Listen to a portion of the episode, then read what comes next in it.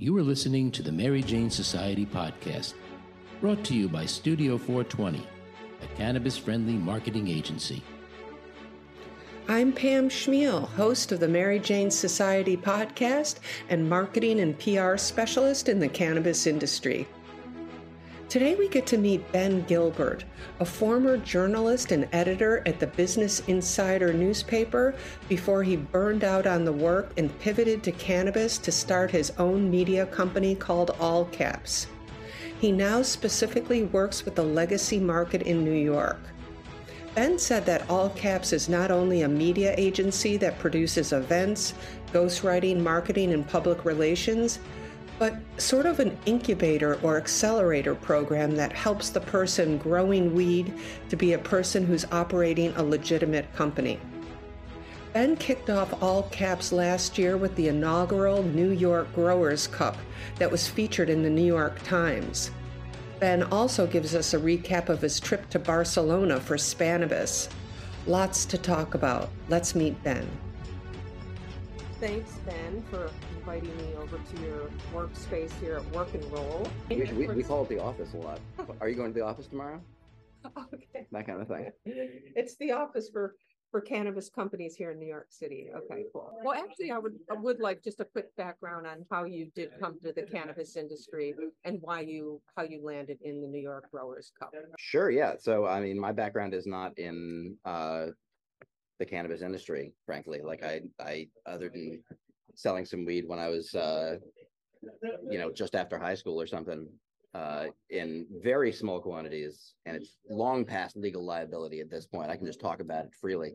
Um, but uh, other than that, I've never been, you know, I'm not like a legacy person. I'm not a grower. I'm not a, a trapper, as they're known. Any of those things, and I, I would not claim to be. My whole background is in in media and in journalism. I was a journalist for the last 13 years, 12 years uh, before this. And uh, my last job was at Business Insider for seven plus years, uh, helping to build that. And, um, you know, I spent a long time intentionally as a career in, in media. I, I have a degree in journalism, et cetera, et cetera. And it was my passion for a long time. And it's something that uh, I really enjoyed. And then at a certain point, I felt like I was, you know, creatively burning out to an extent um, and felt like I was really like focusing more on like how can I, you know, drive readership rather than write something that I care about or dig into something I really care about. And I was I was doing a little reporting on cannabis, but mostly like broader business reporting and stuff like that. And so like I I decided like I really wanted to dig into something that I'm really passionate about. Like what had led me to journalism originally was passion for stuff like technology and, and video games and and legalization was coming online in New York. And I've been doing a little coverage of it, and like it just seemed like there was a lot of opportunity to do something right now here, where a place that I live and that I know well and that I love, and like. So, so you decided to leave uh, journalism, and then you, how did you come across the chance to form or work with people on the New York Growers Cup? What, what is what is the New York Growers Cup? I guess. Yeah, yeah. So, um, I left my job last May in May 2022 and uh, spent like a month like thinking essentially like I want to do something in cannabis. What am I going to do? Um, and figured out that I wanted to start a company uh, focusing on uh, you know like helping to for lack of a better term like professionalize or like corporatize people who otherwise didn't have the ability to like you know write uh, applications to the government necessarily with the help of an editor or people who might need to uh, work out a marketing plan or to just develop a bureaucracy of a company any number of things that you might need to do as somebody who's going from like a person growing weed to a person who's operating a company mm-hmm. uh, and that's the kind of work that my company all caps does uh, and it's why i started the company in june of last year um, and soon after starting that company uh, i was very lucky to meet and start working with a number of talented growers uh, the collector uh, Sensei Cultivation, and Dr. Dankenstein, all based in New York, who helped to form the New York Growers Cup with me, which is a competition that we do. Uh, it started last year, and it will be running it annually once a year um, in the uh, like November, December time range is when we so after holding. harvest is that kind of what it's that's sort of it it's that's definitely part of it is Okay. that it would be accommodating for people who are growing outdoors who want to be participating. It would certainly allow for that. But we are, we take all growers from New York, whether you're indoor, outdoor, greenhouse, whatever you are. Uh, we're happy to have you be part of it. It's just anybody who's growing legally or illegally in New York. It's not about that because obviously we're still in this gray area where like indoor cultivation hasn't come online in terms of regulation. Outdoor and greenhouses uh is is allowed, but it's only allowed in in for people who had previously had hemp licenses. Right. So there's like a conditional licensing pro- period right now for for cultivation, and so there's just kind of like we're in a weird limbo moment right now, frankly. I didn't know there were separate licenses for indoor and outdoor. Most definitely. I mean, I know that all the hemp farmers turned over into THC. And I know that they, and I, I think I, I saw that they were, they were, the government, the state was forcing them to make a decision if they want to do indoor as well. So is that two separate licenses? then? they're separate licenses, There's yeah. Separate licenses. And there's even more than that, there's other licenses that discriminate between types of indoor. So if you're growing like in a large facility indoor versus if you're micro cultivating is what it's known as, which allows for some sort of vertical integration where you can have like a dispensary that's your own as well as a uh, grow operation as well as a processing operation. Like you can own the the entire business. Whereas if you own like a large scale grow, you can't. You can only operate a large scale grow and you can distribute to dispensaries, which are separate. And those licenses are distinct. So you can't own dispensary licenses as well as indoor cultivation licenses. At least that's how the legislation right now is intentionally written. Mhm. Whether or not people figure out loopholes around that, which they inevitably will, that's another conversation, but that has yet to happen. Wait, so we don't have any indoor licenses right now? Correct. Well, then how are they gonna meet the demand for this next round of, or I guess they, oh, no, they have enough because there's no stores open.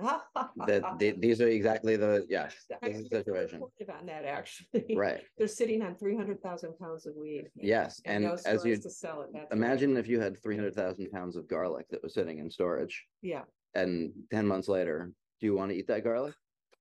Vampires. Yeah, I want to kill vampires with it. Maybe, maybe, but you,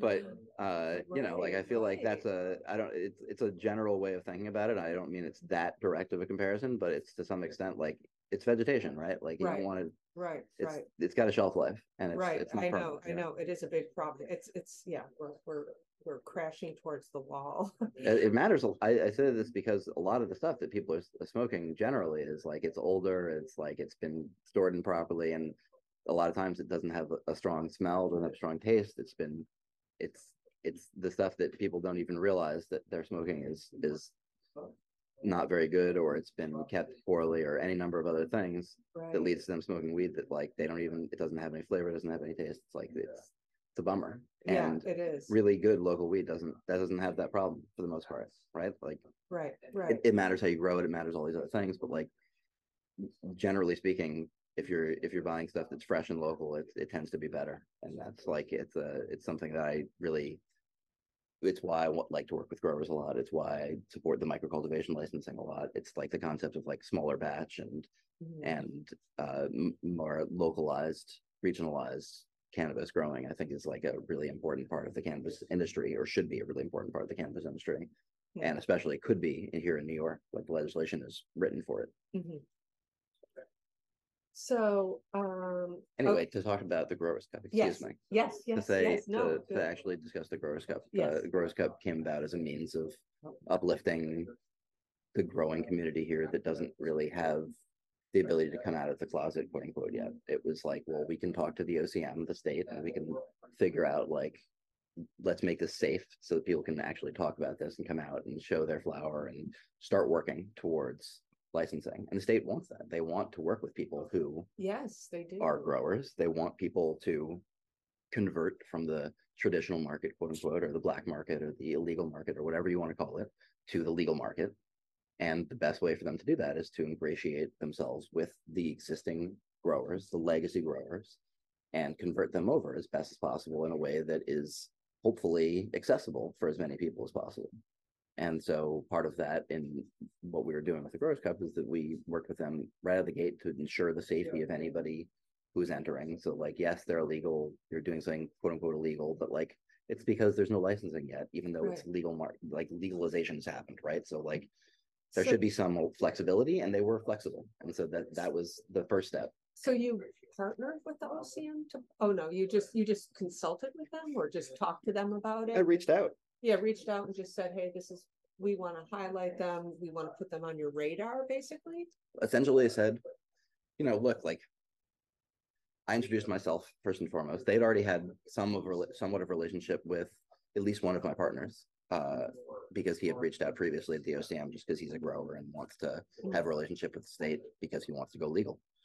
Um, but I reached out directly and had a meeting and sat down and explained the concept of the cup, and explained what we were trying to do, and said like basically they said like, what do you want from us? And I said like, I want you to make sure that nobody gets arrested. And they're like, of course. Oh, oh, like we can make sure nobody gets arrested. Like that's easy. Like we can say like yes we're not going to prosecute you for this. I'm like great. And so eventually what we asked was for them to present an award and they did they showed up and they you know were at the event friendly talking to growers bringing other bring they brought a few different people you know they brought Dasheeda Dawson came the New York City czar the cannabis czar.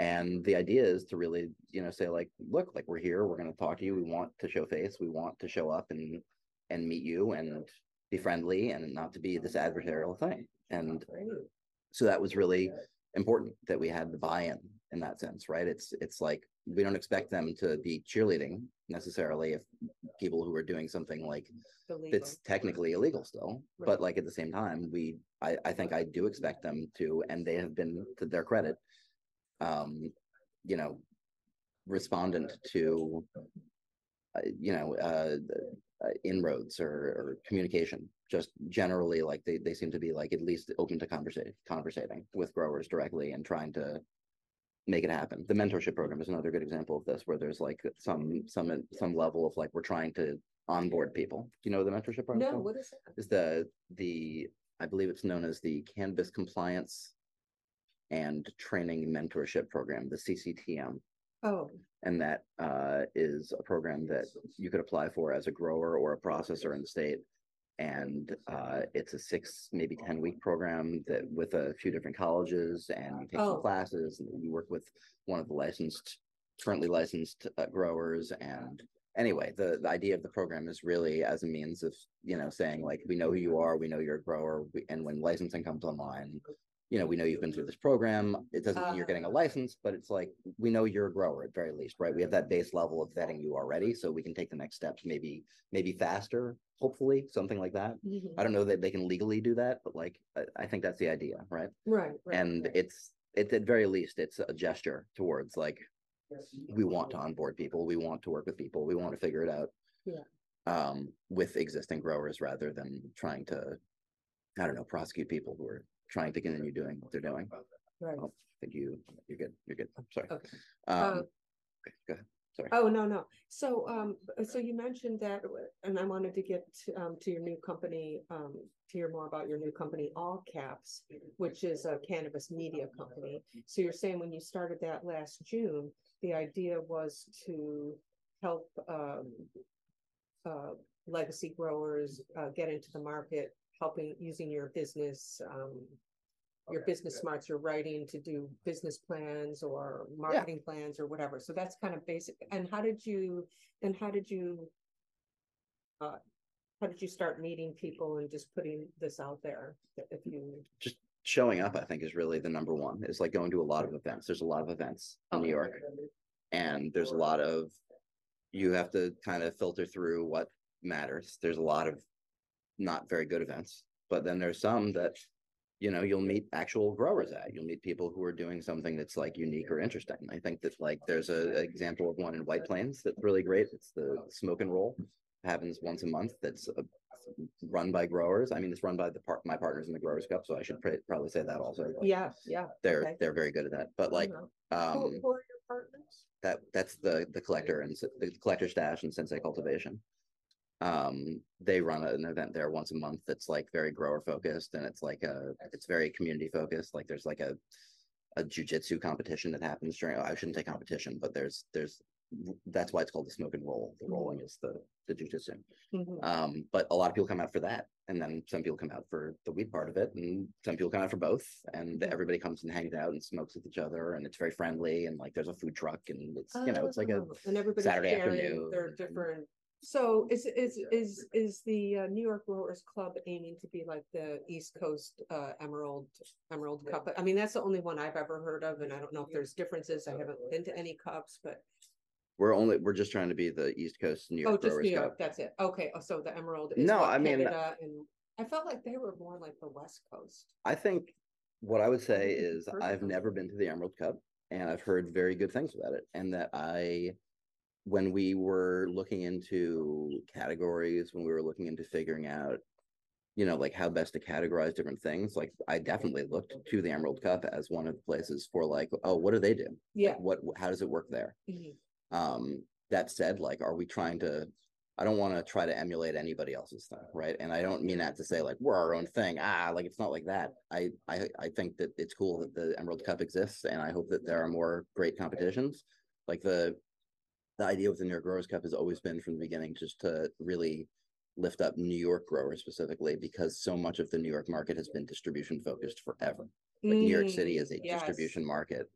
And that's fine, but a lot of times what we end up getting is older, less good versions of weed from other places that they either couldn't sell there or didn't care enough to sell there. And I would rather smoke great local weed that's being grown here.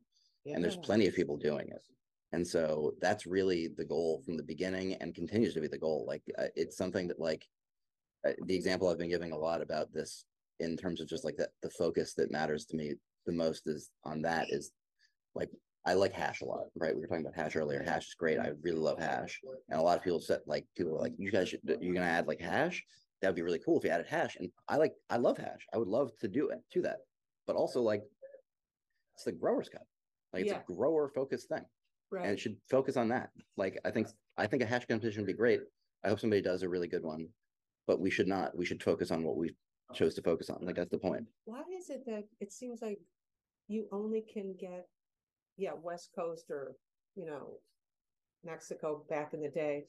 If we have so many growers in the city, why aren't they, why aren't they being distributed out? Well, there's a few different reasons. I think the primary reason is price.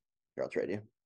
Is that a lot of there's such a high volume of product being produced in places like California or Oklahoma or Michigan Oh, that they have lower prices overall on pounds that they can sell it for. And so people get higher margins on packs from those on pounds from those places. Even traveling and even with, even with the cost of transportation, it's still cheaper.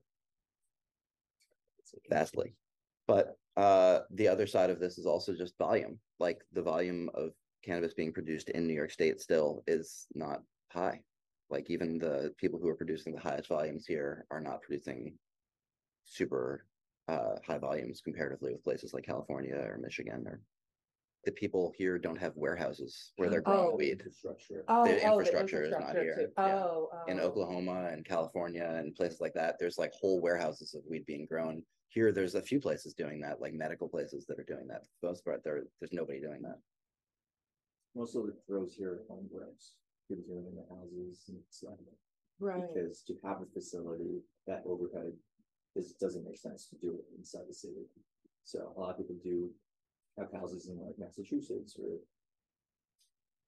in the northeast, close to the city, but not directly in the city. There's very few actual right. people. What about, city. but what about, uh, well, okay, It's really right. good How about like still. New Jersey, Connecticut? I mean, so they're just going out into the, just up the neighboring states or This doesn't make sense, the square footage. that Oh, you have to yeah. Yeah. So Oh, some of right, some right. of it's Oh, in right. Jersey, some of it's in Long Island, some of it's in upstate.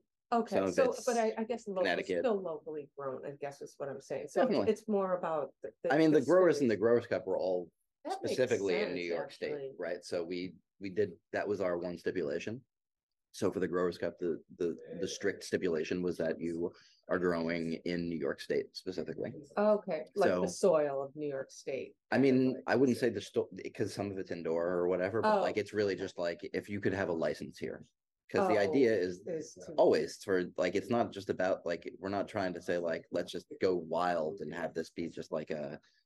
I, I, don't know, like we, There's a purpose to. The see, point but- is for, to go towards legalization, right? Like the point is to uh, enable people to start businesses and have something that allows them to be on record above board. Like I, in my bones, I don't think it makes any sense for weed to be illegal, right? Like it's a very stupid thing to me. And so it's, it's something that on, like, I don't understand the concept of it being illegal, basically. Like it doesn't make logical sense to me. And so as a result, uh, like I, I want all these people who are doing something that is, I understand, considered illegal to be just able to do something that is just like a normal thing that they're already doing, frankly. Like most of these people are just operating normal businesses. They have kids, they have families, like But they're trying to pay mortgages, whatever, right? It's, it's, it's nothing crazy. These aren't like, you know, people shipping pounds across state lines and, you oh, know, right. Buying million dollar homes and whatever. It's like a bunch of normal people trying to Mom do and normal pops. stuff. It's Mom and every, almost every grower I know is like a mom and pop, basically. Yes, and then also that's a really big distinction that I definitely want to make um in the opening of the show. Is that all caps your your media company and the uh, New York Growers Cup is almost like an incubator for legacy growers to uh to to launch into the legal market. That's the idea. Yeah, very much. very, We're trying to convince people to go legal, like it's for their sake, not because I, I, I, just because it's easier to live your life that way. Not because I am, I, I don't know, I don't really, I, the law.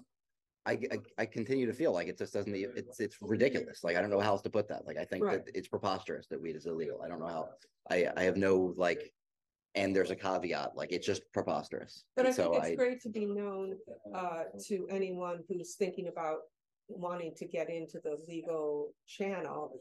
Um, it's very intimidating. It's, it's against the grain of what they've been doing, you know, their whole lives. You know, so to, to have some sort of mentorship, some sort of incubator accelerator, I think is a really cool angle to go in on. So, uh, the categories, um, what, what, you were saying that you were trying to decide which categories? Um, yeah, I mean, something we, we did, we looked at previous places for, uh, for, for different ideas on that, and we really decided to go with something that was a little bit more like uh, flavor focused, I guess. Like, there's this concept of like indica and sativa and, and mix, and like that's, I think the market understanding of that is that like an indica is something that gives you like a like a stony stoned, and you're like a kind of like a like a couch lock stoned, mm-hmm. and that like a sativa gives you like an up high and you're creative and more energetic. And that I think is mostly marketing. Like a lot of what is interesting to me about cannabis is like different flavor profiles, different impacts it might have in terms of like, does it have like a mouth coating effect? Is there like a, a really like sweet flavor to it? Is it really like, uh, is it really hazy, like a really strong haze? Like I also find that hazes give me that like up high that people talk about with like a sativa high, quote unquote.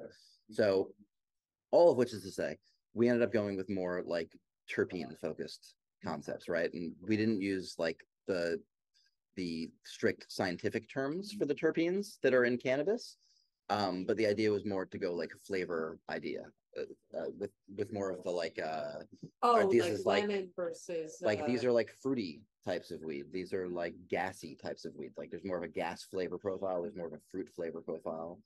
Um, and I think this year we'll go even harder in that in that regard. We'll change some of the categories to to fit that stuff. So the five categories we had for the first year were gas. Uh, we had exotic slash rare. Um, we had uh, fruit.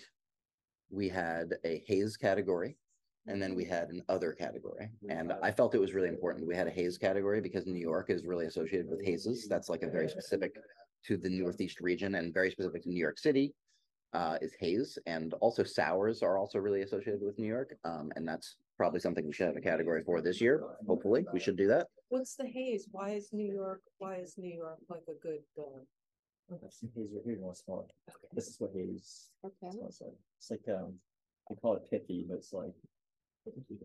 It's Getting educated here. It's very distinct, Hmm, very distinct. What would you describe that like Jack Terps? Interesting. You can say Jack, but I'd say it's you know, like the Uh, it has a, uh, I wanna say, is it lemony or citrusy or? I think so, yeah. smells delicious. Ah, Which one is that? Cheese salad. Okay. That- Oh, okay, that has a- had a nice sweet, I don't know, I, you know, I, that's just. It's what- whatever you smell. You don't have to tell me. I'm not, it's not Oh, it's this is fine. Interesting too. unique, right? It's almost, it's like, it's like, what is that? Like maybe I'm grapefruit. telling you, uh, Oh. Ah, grapefruity, very grapefruity. It's a grapefruit sour. Yeah. Yeah, you know, I'll tell you, this down the road, this is gonna be. There's, I, it's gonna be so exciting when, you know, you go to the, the tastings and. Yeah. You know, learning, it- it's, it's like a wine tasting. Right. and We're doing a tasting event this Saturday. Really? Yeah, here in the city at Metro Bud Lounge. It's at uh, 91 Allen Street. So it's just below uh, Houston on Allen. His name is his, his brand name is Bushwhacker. His name's Steve, Okay. uh, but he grows in Staten Island as well. Uh, and he's doing a tasting event for four different what are called phenos of the same strain. Really? And so it's you get one of each and you taste through each of them. And then you submit your which one you like the most, and that's like the people's keeper, and he'll keep that one. He'll grow out more of that. Yeah. Like, really? So you mean like sniffing, smoking, just? to- However you'd like, yeah. You'll get four different jars Okay. that are labeled one through four, Okay. and then you can smoke through them. And they're all the same strain, but they're different phenos of the same strain. So he po- he grew different seeds Uh-huh. of each. It's all the same strain, but they're different seeds of each. So those are called phenos. And you taste through those, and then you keep those. Those are called. That's a keeper. Do you know? Do you understand? Do you know what I'm talking about when I say like concept like phenos or like hunting? Do you know what hunting is? Well, I mean, I've heard of people hunting phenos, looking for a specific, a, a specific breed or a specific strain. Is that, is that right? Uh, So the terminology would be like a strain, like let's say he grew a strain Mac one, right? So let's say he had 10 seeds that are all Mac one seeds. And that's the strain. The strain is Mac one. okay. Each of those 10 seeds is a pheno.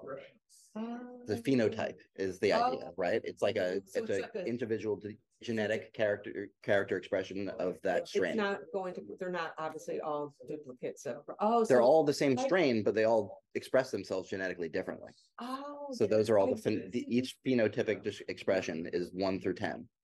So that's like you'd have Mac one, one, Mac one, two, Mac one, three, Mac one, four, whatever. Yes, yes. And those will all be the different phenotypes of that Mac one strain. And so if you do, in this case of this, this Saturday, the strain is Sherbanger crossed with gelato. And so there's one through four of the phenos from that strain. And you taste through all of those and they're all that strain, but they all taste a little different because they're all different phenos. Yes. And sometimes it's like very dramatic. Like some of them will taste like very lemony and one will taste like cake. And you're like, that's the same weed? Like it's, it's completely different. It's wild. And that's how Okay, new strains develop. I'm sorry, so now that I understand that, that he's gonna do one strain, but five pheno, four phenos, you said? Yeah. One strain, four phenos, Yeah. cool. It's really cool, right? I think it's, I love it. I love that idea. I'm producing the event. I'm, I'm- all about it. I'm very big fan. that. It just took me a minute to get the concept.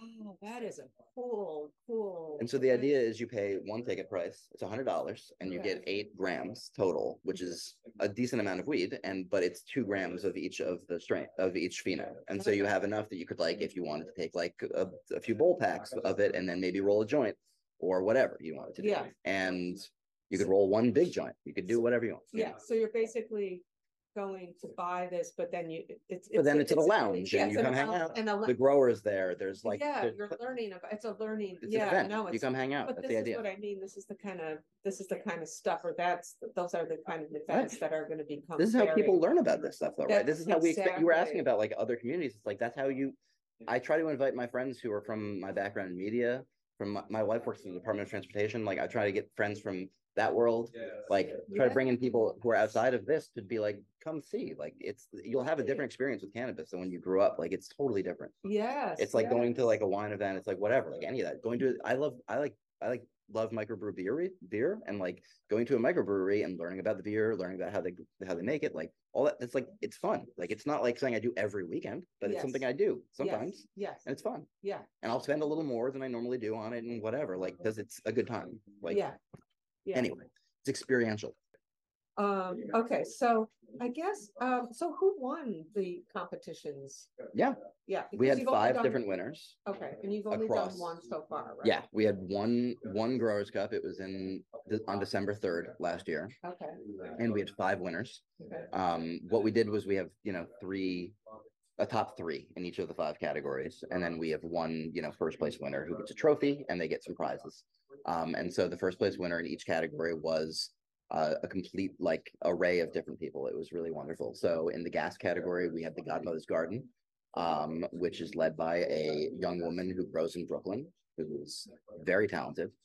Um, we had uh, in the haze category, uh, that was won by Buds and Such, uh, a longtime legacy grower, also a longtime graffiti artist, and a famous graffiti artist who goes by Such.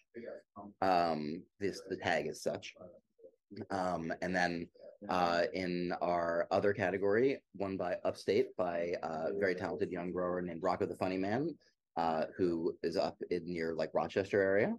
Um, the uh, winner in our exotic slash rare category was run by a uh, longtime, uh, uh, like let's say like ten year long time. He's like medium veteran in in the cannabis industry. Uh, Od Od Trees out of Mount Vernon, so just outside the city. Um, and then in our fruit category, that was won by Epiphany New York, who are out of Queens. Uh, and they're like not only are they longtime growers, but they're also like longtime like involved in like the hydro uh hydro game, like in the uh hydro uh store. Like they they own a hydro store. They they're like anyway, they're they're they're very deeply involved in the cannabis industry in a long in a long-term way, which is really great to see. yeah, Uh, but we had five across uh, all five categories, of Wow. course, and all five of them actually. We're doing uh, an event on April twentieth on four twenty mhm, at uh, SOBs in uh, Tribeca, the longtime music venue, uh, where Jadakiss will be performing, and uh, it's a concert, but also uh, we'll have the latest drops from all five of those growers at the event that will be available for the attendees to try out. Um, and some of our big sponsors from California will also have have flower there, and they'll be doing like a cross coastal collaboration where you can kind of like get some flower from each of them at like one price, and it'll be like uh in the spirit of collaborating with the larger American cannabis industry, with like really uniting the coasts and trying to bring craft together. That's, So that's really the idea. that's really cool. Wow, you're doing a lot of really cool events. the most I'm trying to do is trying to make the connection as much as possible, right? I'm trying to bridge the gap as much as possible between the state and growers and trying to enable the communication to be as open as possible, trying to make it so that you know people who have criticisms that are totally valid like on the grower side a lot of times are not necessarily heard by the state because there aren't necessarily relationships there. And so mm-hmm. trying to help to bridge that as much as possible is like really important is very important to me and to try to do that as as much as I can right now in the meantime because yeah licensing is not online yet. What i've been telling growers right now largely is just to try to and what the state would say i think as well is to try to prepare yourselves as best as possible right? Like Yeah. try to get yourself in as good of a financial situation as you can try to get yourself uh really set up for you know having lawyers having accountants having yourself as lined up as possible to be in operation as a business. Try to figure out what you need to do to have be in compliance with whatever OSHA and stuff like that. In as as insofar as you can. There's lots of stuff that you just won't be able to do until there's regulation and you won't. There's nothing you can do about it. Yeah. But So you know what, let's end this on, um, can you give us a recap of your, uh, time at Spannabis? oh yeah, I was so jealous. I'm like, I was, I thought, I really gotta make an effort to go to that. It seems like such a oh, it's incredible. Oh, Yeah. really? I mean, the Okay. content content opportunities for somebody like you are Oh, immense, oh, really? immense. like Oh, because of just all the things that people are doing. yes, but also the people who are there and like everything. Like there's just so many people to talk to. There's like I met Spanish growers, I met Swiss growers, I met Mm, people who the Spanish market is such that uh there are cannabis is not like outright legal. So first and foremost, let me say Spannabis is a very long running thing. So it's like the 19th one, I believe I went to. Yes. And it's an annual thing. And it's on like a fairgrounds. Like it's on it's a, it's spread out across like a few different tents that are Mm. very large. Like it's like it's whole convention halls um and there's like food in between and and stuff like that so it's like a large It feels like you're at like a festival. Okay. Um, and there was it's a thirty thousand person fest uh, event across three days. It's like, and it's affordable. It's like fifty bucks or less a person, something like that. It's not a, a, a something you. It's it's not inaccessible. Okay. So I th- I think that's also important though because it's a it's more of like a cultural event. It's not like an MJ BizCon or something like that where it's much that's like very corporate. And I I don't mean that necessarily as a pejorative, although like kind of Mhm. uh something that I think is really underrepresented in cannabis events largely is like cultural events. Like there should be more cultural events. Like I think that's like something I really pride myself on with the Growers Cup and future Yeah. events we do is that there'll be cultural events. Like it should be there should be an opportunity for business to be done. I don't mean there shouldn't be, but like cultural events matter to me a lot. I think that you don't get that a lot. And cannabis is that. Like it's Mm. probably the industry's best as far as I can tell cultural event. And I say that from a place of somewhat ignorance. I don't want to say that that, that that's a fact because I haven't been to plenty of things. I haven't been to. Emerald Cup. I haven't been to Right. Flash and whatever. Plenty of things. There's plenty of Right, things to that go to that I'm sure. I'm sure that are great. And I don't I don't want to throw Yeah. any of those under the bus. I do mean to say though that Spannabis is somebody who's been to, you know, I spent my life covering uh, E3, uh, the largest video game convention in the world every year, and I'd go to Gamescom every year. This huge video game Mm. convention in Germany. It's like the same thing. It's like a festival. It's like a week long. It's they have Mm. hundreds of thousands of people go to that. Like I've been to, I've covered a lot of large trade shows, and Spannabis is a trade show ostensibly. Like there's booths, you walk by, people, some people buy things, like whatever. There's a lot of people there for seeds, et cetera, et cetera. But generally speaking, it's like it's a cultural event, and that's Mhm. like it's a it's an amazing, huge cultural event that I hope more people experience because it's something that like is it it was it, I came back from it like uh, uh, evangelizing to everybody. I know like we need to show up next year. Like it's no joke. Like it's worth going. It's like, really worth going. Like it's like um, n- beyond the amazing convention itself which is very cool and worth going to and we're seeing there's also the events that surround it or that happen all week leading up to it which are all very cool by themselves and then there's also the fact that you're in Barcelona, which is amazing and this beautiful Yeah. ancient city that Mhm. you know was like a Roman colony and all these other things. But Mm. beyond that, there's the clubs that are all over Barcelona that are the way that Barcelona works is that it's there's there's private clubs everywhere that are essentially like I don't know, like kind of like nicer versions or like I don't want to say nicer versions, larger versions, bigger, more expanded out versions of Amsterdam's coffee shops. They're a little Oh. bit more uh they're a little bit more behind closed doors than Amsterdam's coffee shops. Like Amsterdam's pretty wide open about it, whereas in Barcelona it's like a frosted door and it's like it's labeled like a private social club. Like, but they're everywhere and they're Oh. really a lot of them are beautiful. Like they're nice. They serve food. They have they have beer. People are playing chess. Like it's amazing. It's it's Oh. like another universe. Like it's like a vision of what New York City could be. Frankly, like it's it's the future of like the future of lounges is already exists right now in Barcelona. It's incredible. like. It's they they have they'll have dispensaries in them that it's all by the gram, so it's intended to be like on site. Like you're not buying 20 grams of anything because it would be a waste of money. It's too it would be too expensive. But if you'd like to buy three or four grams and sit there and hang out for a while and smoke some weed with friends and whatever, like it's really built for that. Mm. And it's great. Like you can sample a little bit here, a little bit there. Each club has its own suppliers, its own growers. Like it's like restaurants. It's oh. amazing. It's amazing. Like the chefs of the restaurant. It- It's sensible. Yeah. It's like a whole nother universe though. It's like a, a, a completely different cannabis culture as a result. It's fascinating and worth experiencing. And it's like a city purpose built though for cannabis events because there's spaces everywhere that are weed friendly that already operate that know what they're doing. It's amazing. You don't even hear about Spain going legal. I mean, it's not, I don't, because it's not 'Cause they don't- really, it's like home grow is legal, as far as I know, and I, you please fact check this, because I have no idea how actual, I've been told that the home grow situation is like, they encourage home grow and that that's fine. And that consuming in your home is fine, consuming in these clubs is fine. Don't consume it on the street, don't Oh. carry it on your person. Oh, okay, And so it's like restrictive, but not. It's a very weird thing. It's like a, okay. So I had no problem going and consuming in these lounges and hanging out, but like no one, you don't smell weed on the street. Like we live in New York City, you smell weed on the street everywhere all the time, 100% of the time, like Right. all day. Like, Right, right. you know, it's like, it, it felt like weird not smelling weed ever, like ever. And I, I should also say, I used to live in Barcelona. I went to college in Barcelona for a year Oh, in 2006. So I, then there was no clubs and it smelled like weed all the time. So Oh, like I, it's blow, it's wild that they managed to bottle it and put it into gloves. but like it's that's- Barcelona's like a laid back place. Like it's like not a place that I so like people drink outside all the time. Like people drink at nine in the morning. Like it's not like uh Right. I don't know. It's not a place I associate with chastity.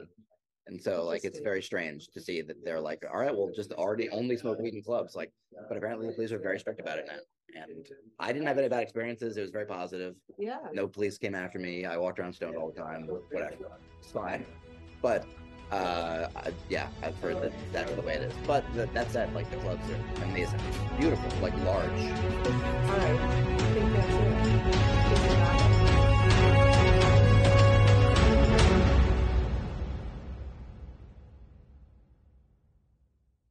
Thanks for listening to today's show.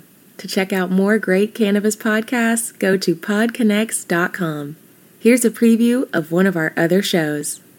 Season 1 of Dope History is now available at dopehistory.com. Dope History weaves you through the lives of those who have been touched by cannabis or have had an influence on the events that shaped our laws or relationships with this plant. You'll hear tales from Frenchie Cannoli, Keith Stroup, Eddy Lepp, Tom Alexander, Ed Rosenthal, Wolf Seagal, Jorge Cervantes, and Tommy Chong. Available now at dopehistory.com.